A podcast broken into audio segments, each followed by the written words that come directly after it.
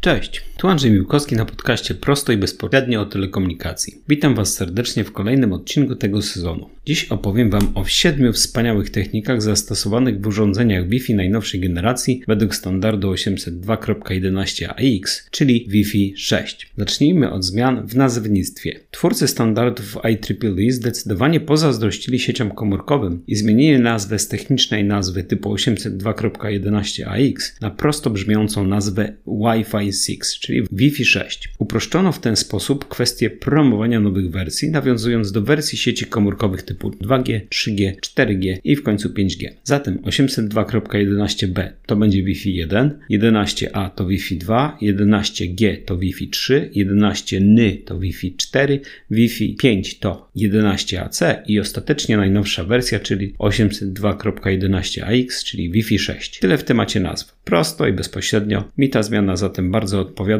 Nie będziemy się już gubili, która wersja jest która. To, co jednak najciekawsze, to zmiany w nowej wersji Wi-Fi 6, czyli w technikach rozwiązujących problemy z poprzednich wersji standardu. Po pierwsze, zwiększono znacząco szybkość pozwalającą osiągnąć 4 gigabity na sekundę na jednym paśmie, a nawet 11 gigabitów przy agregacji trzech pasm, co wręcz szokuje wartościami. Po drugie, poprawiono wiele aspektów dotyczących jakości połączeń internetowych. Poprawiono również zasięg, co moim zdaniem jest jedną z najważniejszych zmian i powinno to ucieszyć większość użytkowników Wi-Fi w blokach, gdzie jest pełno betonowych ścian. Poprawiono również pojemność sieci radiowej, co wpłynęło na uniwersalność tego rozwiązania w porównaniu z dotychczasową koncepcją komunikacji typu punkt-sieć. Przez uniwersalność mam na myśli możliwość stosowania sieci w oparciu o Wi-Fi 6 jako zamkniętej sieci do nowoczesnych usług typu virtual reality czy wreszcie gamingu w jednym budynku. Może część z Was pamięta jeszcze czasy, kiedy nie było rozległych sieci internetowych i graliśmy na PC-tach połączonych kablem w jednym pokoju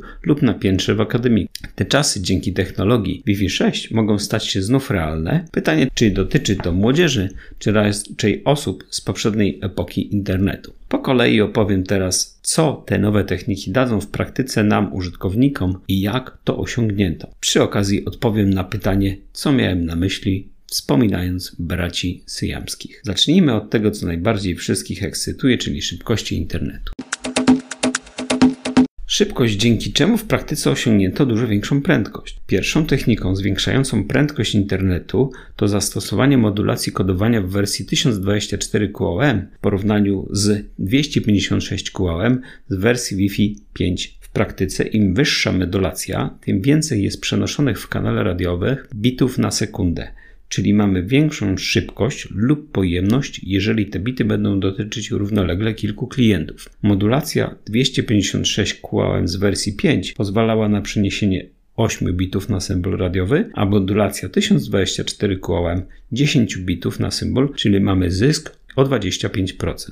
Można byłoby zadać sobie pytanie, czemu nie zastosowano w takim razie od razu kodowania 2048 QOM, ale odpowiedź nie jest taka prosta. Jak to w życiu bywa, nie ma nic za darmo. Im wyższy jest schemat kodowania, tym większa jest czułość kanału radiowego. Pomiędzy modulacją 512 QAM a 1024 QAM czułość spada o minus 3 dB, czyli niemalże dwukrotnie. Zysk oczywiście to dodatkowy 1 bit na symbol, ale na zmniejszony zasięg prawie dwukrotnie nie może ta technologia pomóc.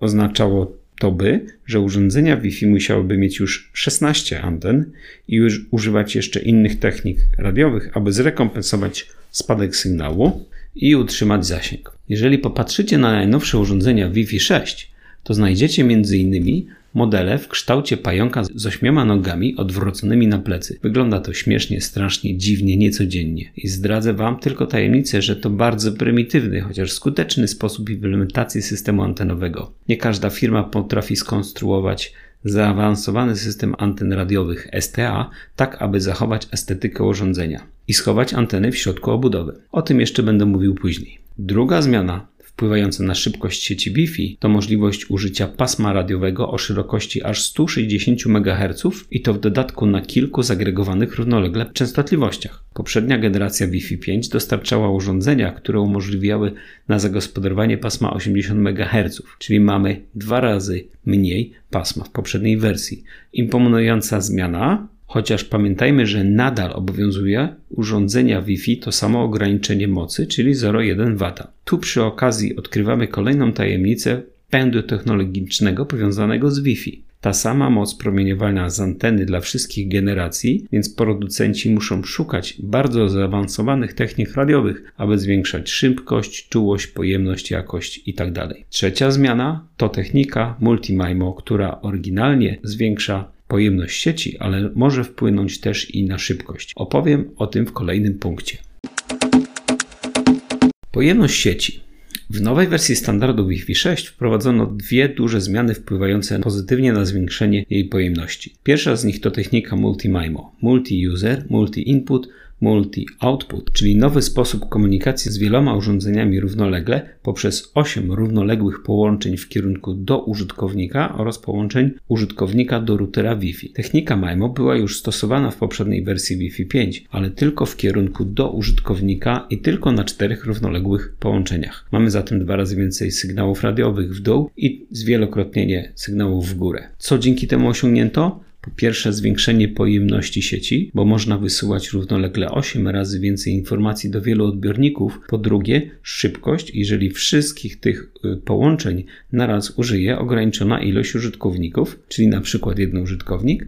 A po trzecie, jakość połączenia, o czym opowiem dalej. Druga technika to OFDM Orthogonal Frequency Division Multiply Access, czyli nowa wersja cyfrowego dostępu do pasma. Brzmi bardzo skomplikowanie i w rzeczywistości jest to bardzo zaawansowana technika cyfrowego kodowania sygnału radiowego, ale w praktyce oznacza, że w jednej sekundzie można dostarczać dane do kilku użytkowników jednocześnie, a nie jak to było w poprzedniej wersji OFDM w wersji Wi-Fi 5 tylko do jednego odbiornika w danej chwili, a pozostałe odbiorniki musiały czekać w kolejce na swoje dane. Mamy zatem kolejną technikę, która wpływa na zwiększenie szybkości, bo dużo efektywniej wykorzystywane jest pasmo radiowe i to aż 11%.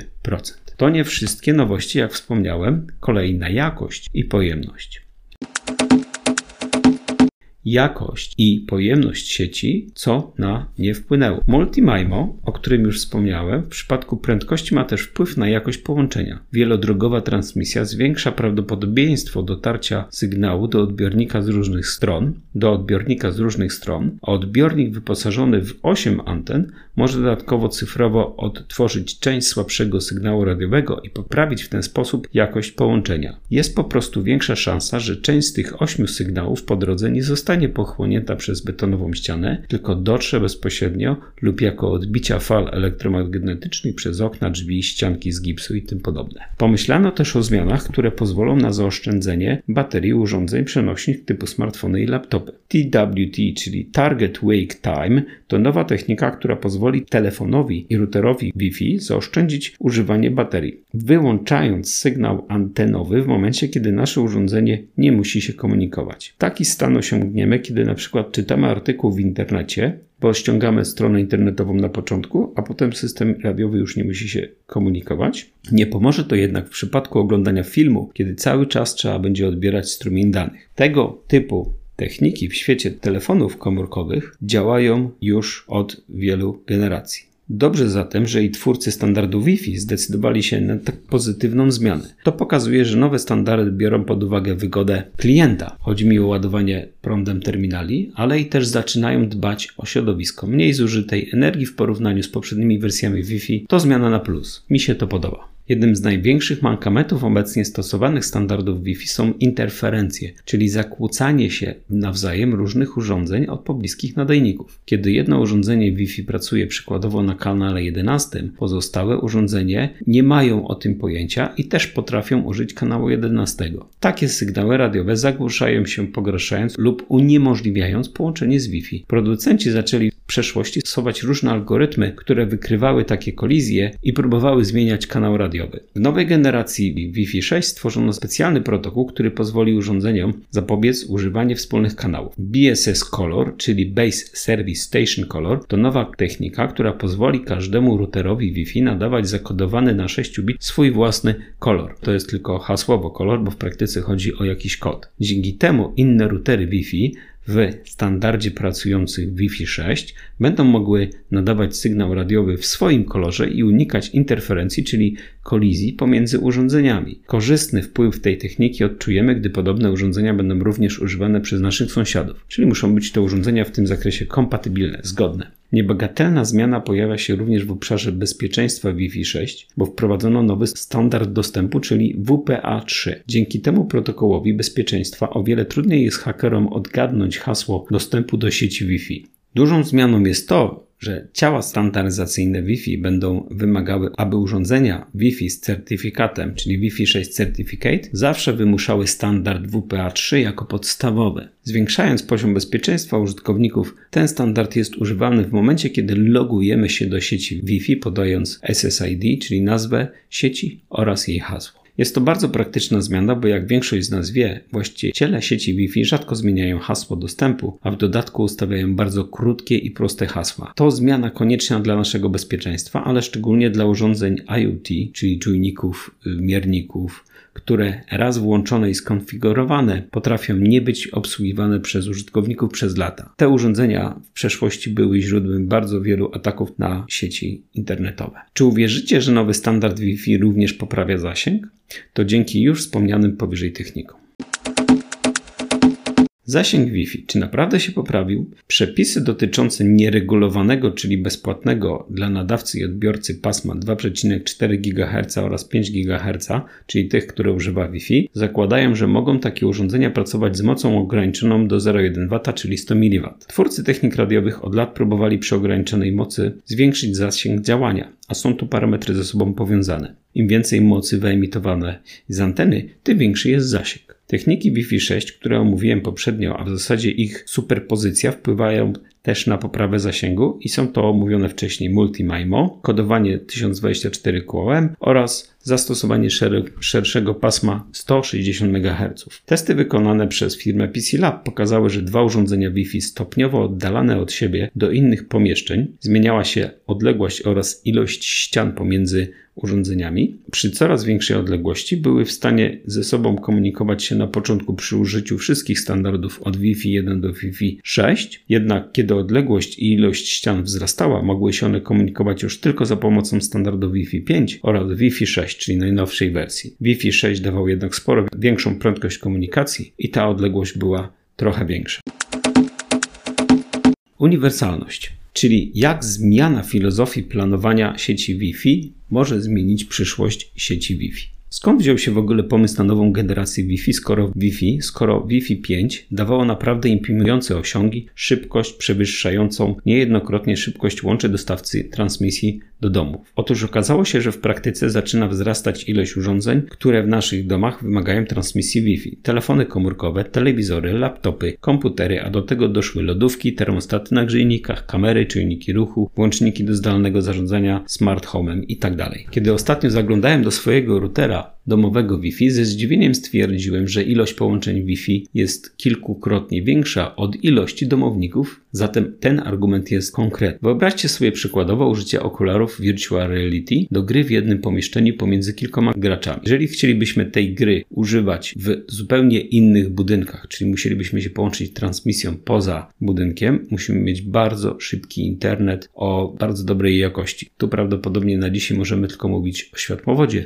przyszłości być może i o technologii 5G. Więc teraz, jeżeli ta szybka transmisja do komputera od poszczególnych graczy pozwala na poprawienie reakcji na ruchy przeciwników, to wyobraźcie sobie, że to nie jest wymysł teoretyczny. Producenci urządzeń Wi-Fi Asus i TP-Link zapowiedzieli na rok 2019 wypuszczenie na rynek routerów Wi-Fi dedykowanych do gier w jednym pomieszczeniu. Są to giganty dla graczy, które oprócz potężnego procesora na pokładzie posiadają po 8 anten. To praktyczne zastosowanie techniki Multimimo przykładowo 4 na 4 w przypadku tych modeli i dzięki użyciu trzech pasm po 160 MHz, jedno na 2,4 GHz oraz dwa na 5 GHz osiągnięto lokalnie prędkości 11 gigabitów na sekundę. Wracamy zatem do czasów bitewek w akademikach. Na dodatek do podłączenia do sieci tych routerów użyto nowej generacji interfejsu transmisyjnego tzw. Tak Link Aggregation 802.3 AD, ale oznacza w praktyce na jednym interfejsie 2,5 GHz gigabita na sekundę. Żeby jednak skonfigurować i skomunikować ten router z siecią zewnętrzną, czyli 11 gigabitów wysłać i odebrać ze świata, trzeba podłączyć to urządzenie do innego routera lub switcha, które ma jeden port 2,5 giga oraz 8 portów po 1 gigabit. To już jest sieć, a nie prosty router Wi-Fi. Takiej instalacji ja Wam do domu nie proponuję robić. Jeżeli chcemy myśleć o graniu w jednym pomieszczeniu między kumplami, przy okazji używając wirtualnej rzeczywistości, są to które fantastycznie sprawdzą się w tego typu zabawach. Jeszcze jeden komentarz do konstrukcji systemów antenowych. Stosując zaawansowane systemy antenowe, jak to zrobił przykładowo Huawei w modelu APN, instalując w środku anteny z urządzeń skonstruowanych do sieci komórkowych 5G, można zachować estetykę urządzenia, bo wszystkie anteny są schowane w środku pudełka. Dodatkowo, jak twierdzi Huawei, zdołano obniżyć opóźnienie z 30 milisekund do około 10 milisekund. Chętnie bym to przetestował. A przy okazji pokazuje to, że nie każda firma specjalizuje się w tworzeniu zaawansowanych systemów antenowych, a tu jest przyszłość telekomunikacji mobilnej i Wi-Fi. Wi-Fi 6, a standard 5G. Jak standardy komunikacji mobilnej 3GPP zamierzają przytulić pasmo nieregulowane Wi-Fi? Przyglądając się bliżej nowym technikom Wi-Fi, zorientowałem się, że są one bardzo podobne do najnowszej generacji standardu sieci komórkowych 5G i 4G. Znajdujemy tu MIMO w Wi-Fi, nazywany Multi-User MIMO, a w 5G nazywa się Massive MIMO. Bardzo podobna technika. Druga technika to połączenie wielu pasm jednocześnie. To pomysł rodem z LTE. Tak Carrier Aggregation. W standardzie 4G LTE Pro Rozszerzono dodatkowo to o standard Dual Carrier, który pozwala urządzeniom agregować razem, czyli wysyłać nade jednocześnie z pasm LTE i Wi-Fi. I tutaj jest punkt. Można używać tu wielu pasm 4G, 5G i Wi-Fi równocześnie, co pozwala operatorowi rozszerzyć pojemność sieci i dodatkowo dać klientowi większą prędkość działania internetu. Mamy znów zatem wpływ na uniwersalność rozwiązania i odpowiedź Skąd teza, że mogą to być bracia syjamscy. Kolejna technika używana przez oba standardy to modulacja. W przypadku Wi-Fi 1024 QAM, w przypadku 4G 256 QAM i w standardzie 5G to kodowanie ma rosnąć. Wi-Fi stosuje poza tym schemat dostępu OFDMA, a technika 4G technologii OFDM, też zbieżnej technologii. Ostatni element, który łączy te dwa standardy, to tak zwany beamforming, technika, która pozwala formować wiązkę radiową w kierunku abonenta bez konieczności wysyłania sygnału dookoła anteny. Dzięki temu ograniczone są zakłócenia, a także ograniczona jest moc, jakiej potrzebuje urządzenie mobilne do komunikacji z nadajnikiem. Ogranicza to też użycie prądu z baterii. Jest oczywiście pewna różnica między Wi-Fi a sieciami komórkowymi, czyli wspomniana wcześniej moc nadajnika radiowego. Pasmo 4G i 5G działa na pasmach licencjonowanych i pozwala na używanie systemu ze znacznie większą mocą nawet powyżej 100 W oraz użytkowanie tych pasm zarezerwowane jest tylko dla podmiotów, które za nie płaci, czyli operator. Takie pasmo daje nam o wiele lepsze warunki do zachowania jakości i pojemności. Wi-Fi natomiast ograniczone jest do 100 mW,